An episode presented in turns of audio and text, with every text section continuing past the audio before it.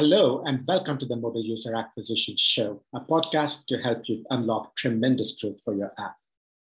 My name is Shamanth Rao. I'm the CEO of the boutique growth marketing firm Rocketship HQ and host of the podcast Mobile User Acquisition Show. In each episode, we feature experts in the field of mobile growth and discuss strategies, tips, and pointers from the leading edge of mobile growth marketing. By the end of each episode, you will have gained actionable and tactical insights that will help you make more informed decisions in your own work around growth. The Mobile User Acquisition Show is produced by Meryl Vincent, Content Marketing Manager at Rocketship HQ. Our guest today is Matt Emery, Product Manager and Consultant at Turbine Games Consulting. Matt has extensive experience with games, and he's run over 750 A B tests across genres. These have been across retention, monetization, and game product. In today's episode, he dives into some of the key takeaways that he's had from all these tests, and he talks about how to audit and improve your games. For some low hanging fruit and some advanced wins, definitely check this episode out. I'm excited to welcome Matt Emery to the Mobile UA show. Matt, this episode's been a while in the making, and I'm thrilled to have you because you've seen literally hundreds, if not more, A B tests. And I've always enjoyed and loved reading some of the stuff you talk about in terms of some of the tests you guys have run and all the insights around retention monetization and game development. So, for a number of reasons, I'm thrilled to have you on the show today. So, welcome to the show. Thanks for having me. Absolutely. Today's episode, we're going to talk about some of the learnings that you had from the hundreds of tests that you guys have run and how you audit a game and review a game to identify opportunities for improvement. So, what are some of the first things you look for when you're auditing a game? Where do you begin? So our our general approach is to scan the entire product stack and marketing stack for low hanging fruit. Essentially, that said, like that approach is not always appropriate or what's best for the client or the game. It really depends on the phase of the product. And most in particular, whether a game is pre or post product market fit validation. So we've worked with teams who behave as if they're post product market fit growth mode, but for a variety of reasons, they never credibly demonstrated a product market fit using any objective measurable standard. And so one of the learnings that we've had after running over 750 split tests and optimizing many, many, many, many games is that if a game doesn't have product market fit, even doubling, tripling, or 9xing revenue is not likely to save them from a fundamental product market fit problem. Mm-hmm. To put it more bluntly, mm-hmm. without PMF, it's unlikely that any level of optimization will be enough to overcome that structural yeah. disadvantage. But when we're looking at a game that does have product market fit or that is already in growth mode, the first thing we want to do is to look at the CPI versus LTV equation and really understand the shape of what we're working with. We want to understand whether they're currently running profitable UA or whether they're close to getting over the hump, what scale they're currently operating at.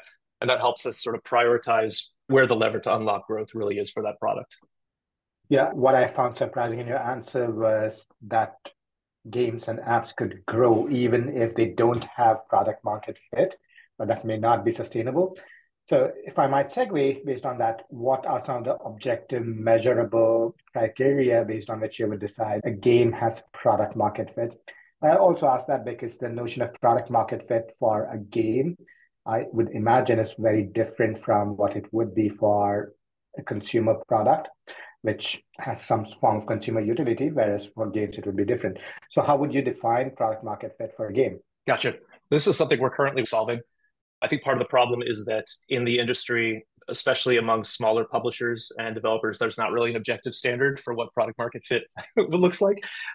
Our current approach is that in pre release, before you have a build, the things you can look at are creative performance and survey yeah. results across certain yeah. thresholds when you're in soft launch, that when most teams converge around thinking about product market fit in the form of retention and CPI, and that's correct. I mean, I think in soft launch, getting your CPI to whatever objective threshold you view as green light is uh, mm-hmm. half the equation, and the other half is uh, getting retention past a benchmark threshold with your target audience.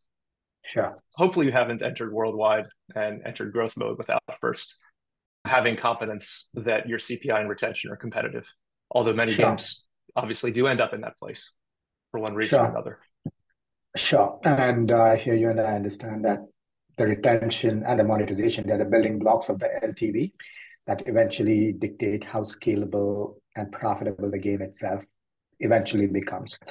So to switch gears a bit, you talked about pre-product market fit. Are you running any tests at that point?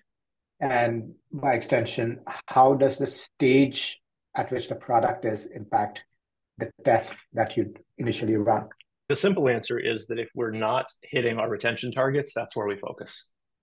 Okay. Often there will be a mandate to focus on monetization, but we can pretty quickly just ascertain that the problem is a retention problem or a product market fit problem. And we may attack some low hanging fruit on the monetization front just to check the boxes, but really the problem is retention, and that's where the focus needs to be. Retention is a lot more difficult to fix. A game that's built on a solid economy model improving monetization is actually quite straightforward. And those are the experiments that reproduce the most frequently. So we're much more confident in making that happen than we are in trying to improve retention for a product that is not really clicking. Yeah. So that's the most important thing. We define product market fit as having competitive retention and CPI. If you haven't crossed that threshold, yeah. then we are really just laser focused on CPI and retention. And if I might push back on some aspects of what you said, and maybe I'm missing something very fundamental here, but would it not be possible to improve monetization to the point where your LTV to CAC just becomes sustainable to help with your retention? And I think the most obvious example I can think of is have super aggressive paywalls very early on in the user flow. It's terrible user experience, it's terrible retention, but you might just monetize to a point where your LTV to CAC is sustainable and profitable. So why not go down that path, especially if monetization fixes are also easier? It, it is possible. Anything's possible. I've never seen us monetize our way out of a retention problem. I've worked on over 100 games. I know that there are games that I don't have their data, but they certainly appear to be low retention experiences. They certainly look very punishing yeah. and they look like they're designed to get you to watch 20 ads on day zero and then churn out.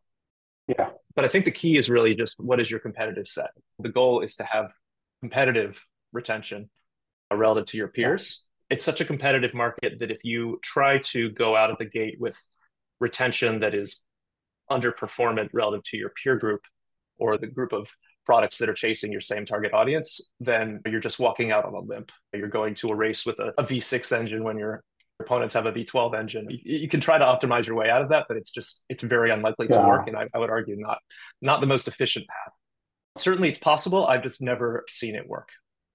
And staying with monetization, you talked about product market fit. How do you differentiate the lack of product market fit versus a game just not being sufficiently monetized? I would imagine both these would manifest in product metrics like ARPDAU or LTV to CAC. And by extension, how do you differentiate not having product market fit from a retention problem where it's bad retention versus no product market fit? It's a great question. You can go upstream. Many teams don't do this, but you can go upstream to non retention signals of product market fit, like surveys. But usually, when a team has retention that isn't where they want it to be, they won't just give up. They'll optimize for retention. They'll play with different FTUEs. They'll play with difficulty tuning. They'll pull the obvious levers to try to improve early retention. And make sure that it's not just some operational problem or some game specific problem that is causing their retention to be lower than it could be. So generally, they'll bang on that egg and see if they can crack it. But if they can't, I would argue that it's probably a product market fit problem. You know, it's probably that the users they are targeting with their experience are not particularly interested in in that experience.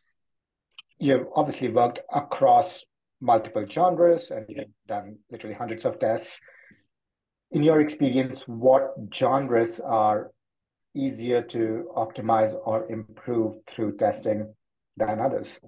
Hyper casual and casual are easiest to optimize if we're in a growth optimization mode. Those are the easiest for a variety of reasons. One of the most difficult and and sometimes annoying issues with mid-core and core titles is that the communities are extremely active. They're they're very good at detecting experiments, detecting mm-hmm. differences in experience, and and they can be conspiratorial at times. When we're in the casual and hyper casual space, we're we're usually less likely to encounter that. There are there are definitely casual games where people pay a lot of attention to, but in general, on average, uh, it's safer to do more invasive experimentation, I would say, on, on hyper casual and casual games. The scope of features in casual and hyper casual tends to be lower than mid core. So it's just kind of faster and easier to build and make client changes to tests. The UA costs to power experiments are lower and the TAMs are bigger. So you just have greater user flow coming into experiments. And then finally, at casual games, the mechanics and solutions are pretty portable across different genres within casual. I'm sure you've seen Battle Pass, daily rewards. These types of features tend to work equally well in a match three game or a merge game or what have you. It's very fun and easy to to play within the realm of casual because the learnings can be shared so readily and, and you can acquire right. them pretty quickly. Yeah, and I would imagine a lot of the formats, the features tend to be relatively standardized. So I imagine a lot of the learnings from one kind of casual game can, with some modification, be ported over to different casual games and hyper casual games. Yeah, uh, absolutely. With that said, what are some of these commonalities that you see that you feel could be ported over as learnings? What are some examples of commonalities that could be ported over as learnings from one genre to another? Or what could be patterns that you've seen across different genres? One that immediately comes to mind, I think every game has this now, but there was a period of time where piggy banks were basically being moved into every casual and, and casino title under the sun. And um, yeah. people were playing with tuning, playing with whether to treat them as events or permanent features. And I think gradually those have sort of spread out throughout the casual side of, of free to play. That's a pretty large feature. So it's on the large end of the types of initiatives that we run with clients. But some of mm-hmm. the low hanging fruit that we very, very commonly lean on if we're chasing CPI. Icon testing is pretty profound.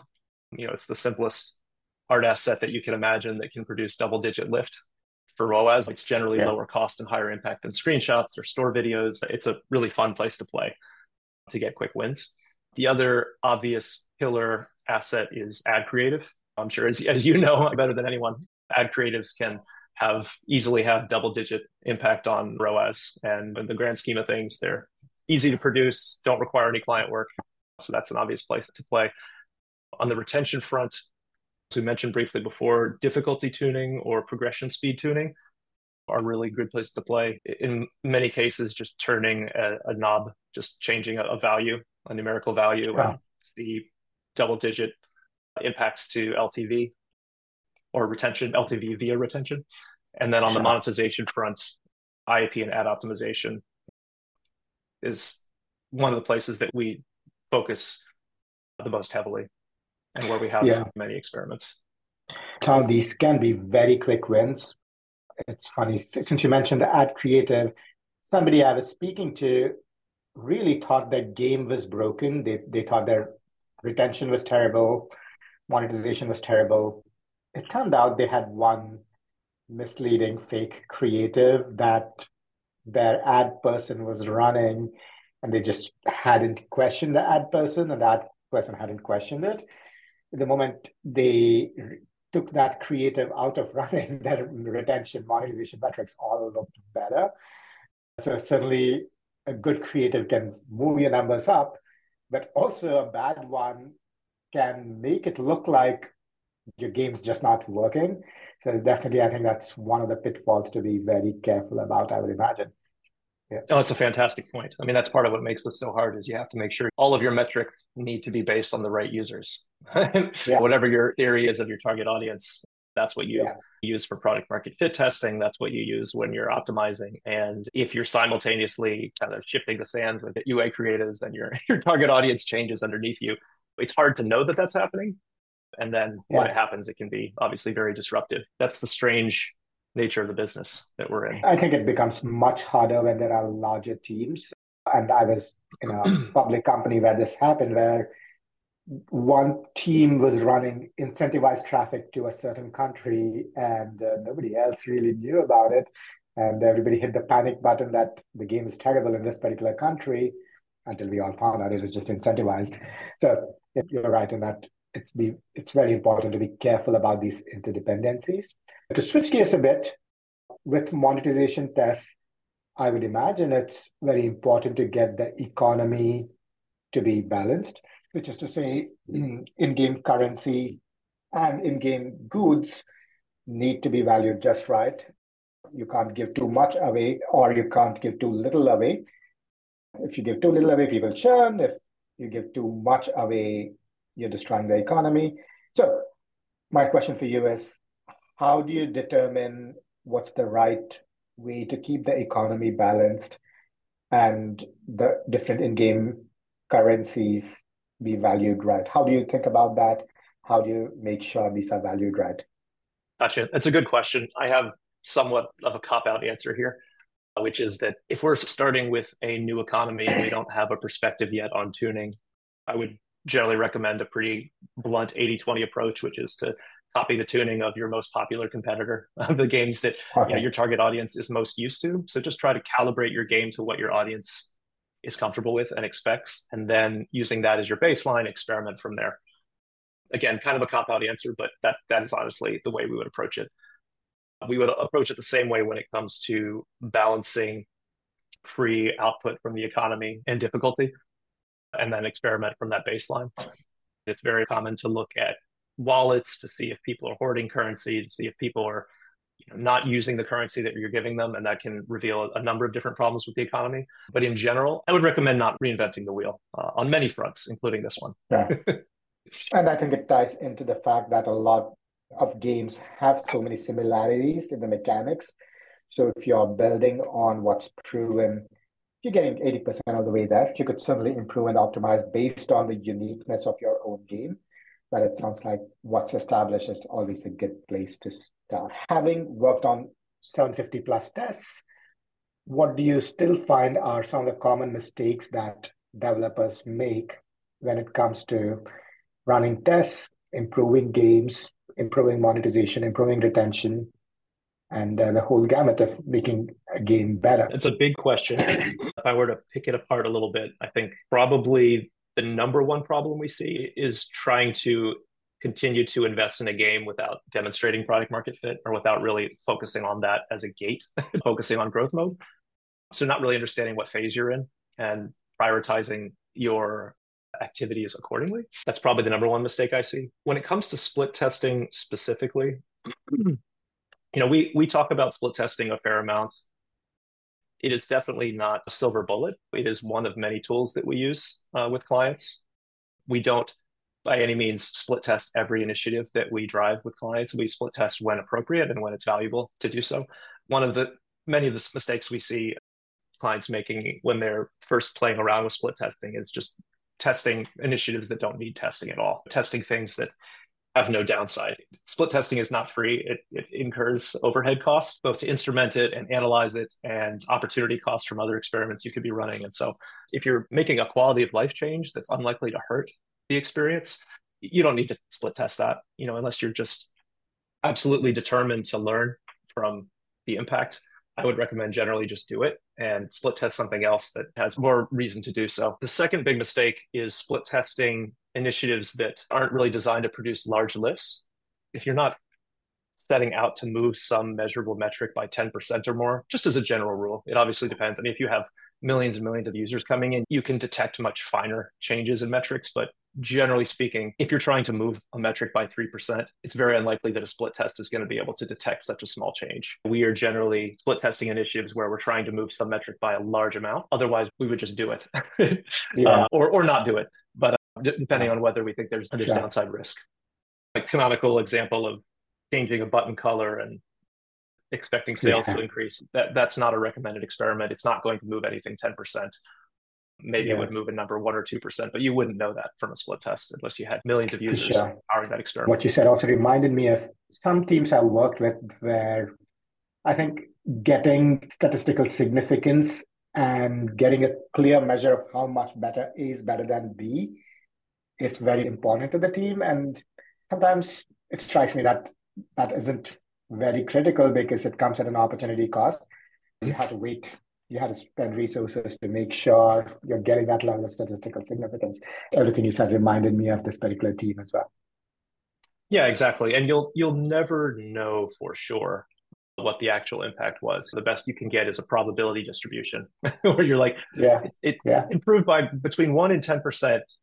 We're very confident it was between one and 10%, and the 8% chance it was between four and 6%, but we can't pin it down to a single number. You'll never yeah. know.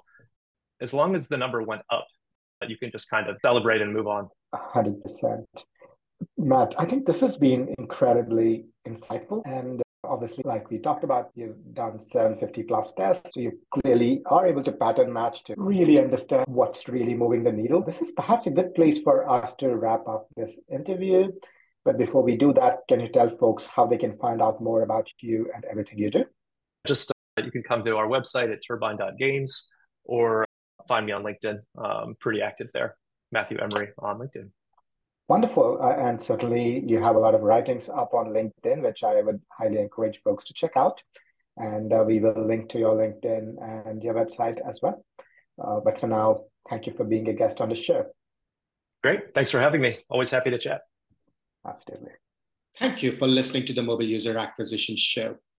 If any of this was helpful or instructive, I would love for you to leave us a review or rating on iTunes, Stitcher, Overcast, Spotify, or wherever you get your podcast fix. This podcast takes a ton of time, effort, and love to produce, and I deeply value every review and every piece of feedback that you share.